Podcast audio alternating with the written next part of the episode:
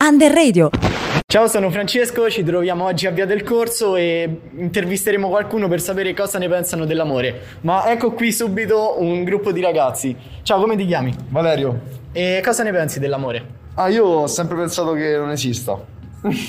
Perfetto. Passiamo invece a una ragazza. Ciao, come ti chiami? Sara, E cosa ne pensi de- dell'amore? secondo me l'amore è un sentimento che mm, si prova in uh, vari, diciamo, mm, come si dice, motivi diversi, ma può anche finire da un momento all'altro. Però l'amore è forte e quindi eh, si può sempre, diciamo, aumentare. Grazie, grazie Sara. E c'è anche un terzo ragazzo qui. Te invece come ti chiami? Mattias, E cosa ne pensi te invece dell'amore? che sia una lucida follia. Bene, grazie e adesso passiamo al servizio ah, in studio. Ciao Davide. Buongiorno a tutti, sono sempre Davide della terza L dell'ITIS Galileo Galilei e oggi, ringraziando Francesco per le sue interviste, vorremmo cominciare ponendovi alcune domande. Siete mai stati innamorati? Preferiresti amare o essere amato? L'amore lo si cerca o viene da sé? Che cosa provi quando sei innamorato? Che cosa si fa per amore? Ma soprattutto, che cos'è l'amore? Ecco, oggi proviamo a parlarvi di alcune delle mille sfaccettature dell'amore, perché come ben sappiamo, la magia di questo sentimento si può manifestare in qualsiasi campo, dall'amore per la letteratura a quello per il cibo, dall'amore per la musica fino ad arrivare a quello per i viaggi e luoghi sconosciuti. Cominciamo subito, quindi passando la parola a Raul e a Mattias riguardo la nostra prima rubrica, l'amore e la letteratura. Ciao, sono Raul e inizieremo con eh, diciamo un classico della letteratura. Tanto gentile e tanto onesta pare, la donna mia. Quando ella altrui saluta, con ogni lingua de vien, tremando muta, e gli occhi non l'ardiscono di guardare. Per quelli che hanno avuto gli incubi, sì, si ricordano bene. Queste sono le parole scritte da Dante per la sua Beatrice. Sin dall'antichità l'uomo descriveva i suoi sentimenti, mentendoli su carta. Un esempio del passato è proprio Dante, padre della nostra letteratura. Sin da piccoli erano innamorati di, era innamorato di questa fanciulla della sua città, Beatrice. Il poeta era incantato dalla sua gentilezza d'animo e i due successivamente si sposarono con altre persone, per poi non rincontrarsi mai più. Ora passeremo la parola a Mesi. Ciao, sono Mattias e oggi vi parlerò della letteratura vittoriana, che è un altro esempio di amore nella letteratura che si sviluppa più o meno nell'Ottocento in Inghilterra. Le storie sono più disparate, anche più tragiche, però l'amore è sempre onnipresente nei testi di quel tempo. Assume un, nuovo un significato nuovo e mai trattato prima, come l'amore travolgente o l'esistenza di un'anima gemella. Alcuni esponenti di questo tipo di letteratura sono Emily Bronte e Jane Austen, che hanno scritto alcuni libri cardini dell'epoca, come ad esempio Cime tempestose, Orgoglio e pregiudizio e Jane Eyre. Però io ripasso la parola al mio collega Raul. E probabilmente tra tutti gli ambiti nel quale l'amore si manifesta, la letteratura è stato quello più utilizzato e che è sempre stato il più comprensibile. Alla fine di questa mini lezione è un po' noiosa, perché si sa, la maggior parte degli studenti odia la letteratura, vi proponiamo una canzone a tema. Another Love di Tom Odell. And if somebody hurts you, I wanna fight. But my hand's been broken times. So I use my voice, I'll be so fucking rude. But they always win, but I know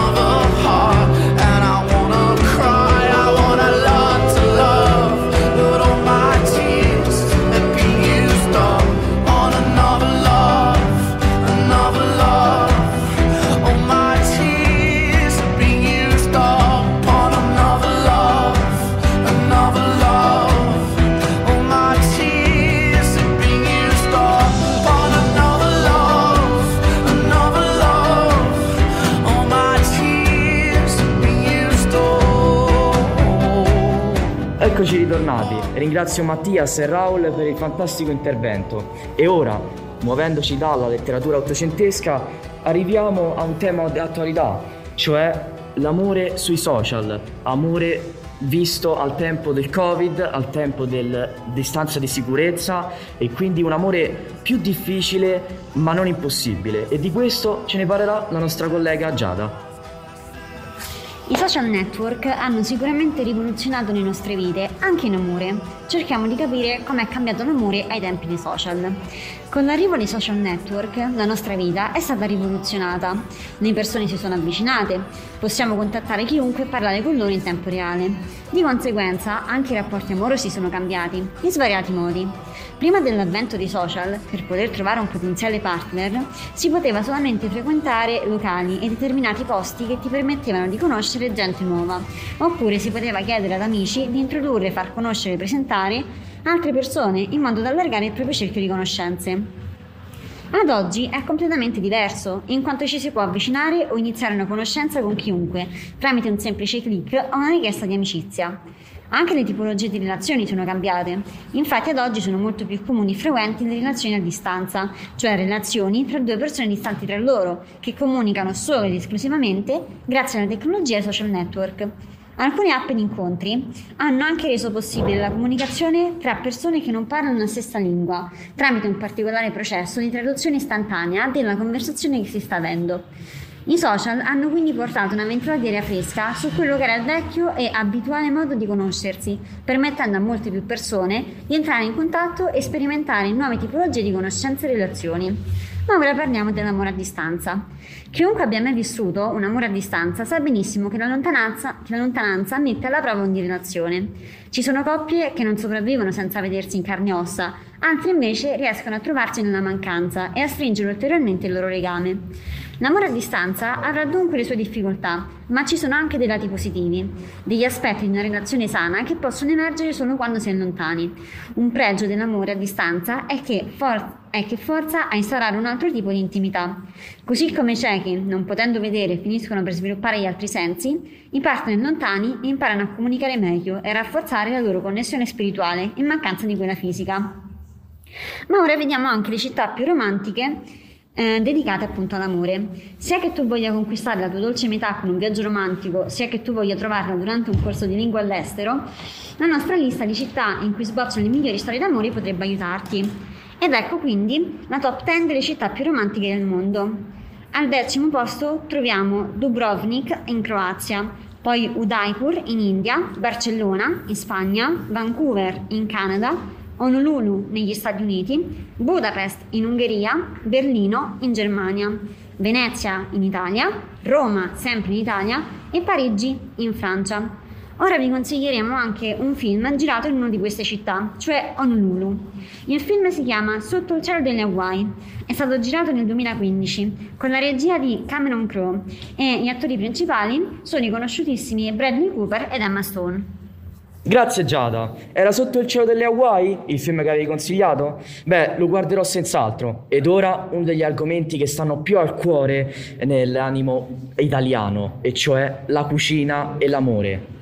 Da sempre in Italia il momento di mangiare è uno dei momenti da trascorrere in compagnia di familiari, amici e persone care.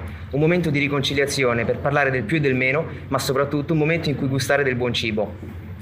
Quando si pensa all'Italia vengono in mente bei paesaggi naturali, monumenti e reperti archeologici, arte e sicuramente la buona cucina.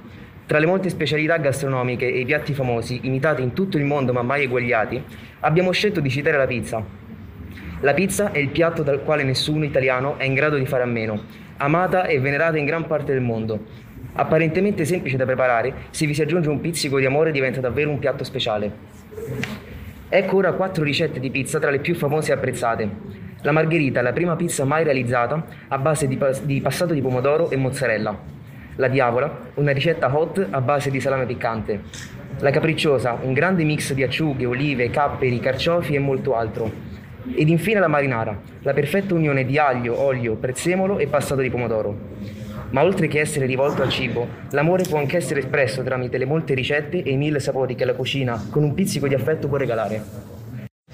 Ringrazio Mattia per il suo fantastico articolo e devo dire che dopo averlo as- ascoltato ed essendo ormai le 3.10 qui a scuola la fame si fa sentire e quindi dopo aver ascoltato tutte, eh, tutte le voci dei nostri compagni l'unica cosa che mi resta da dire è chi ancora come noi deve mangiare buon appetito per il resto buona giornata e dalla terza L dell'Itis Galileo Galilei è tutto. E alla prossima puntata.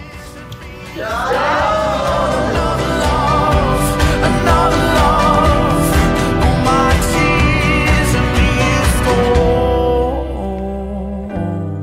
tears and me is gone. Under Radio,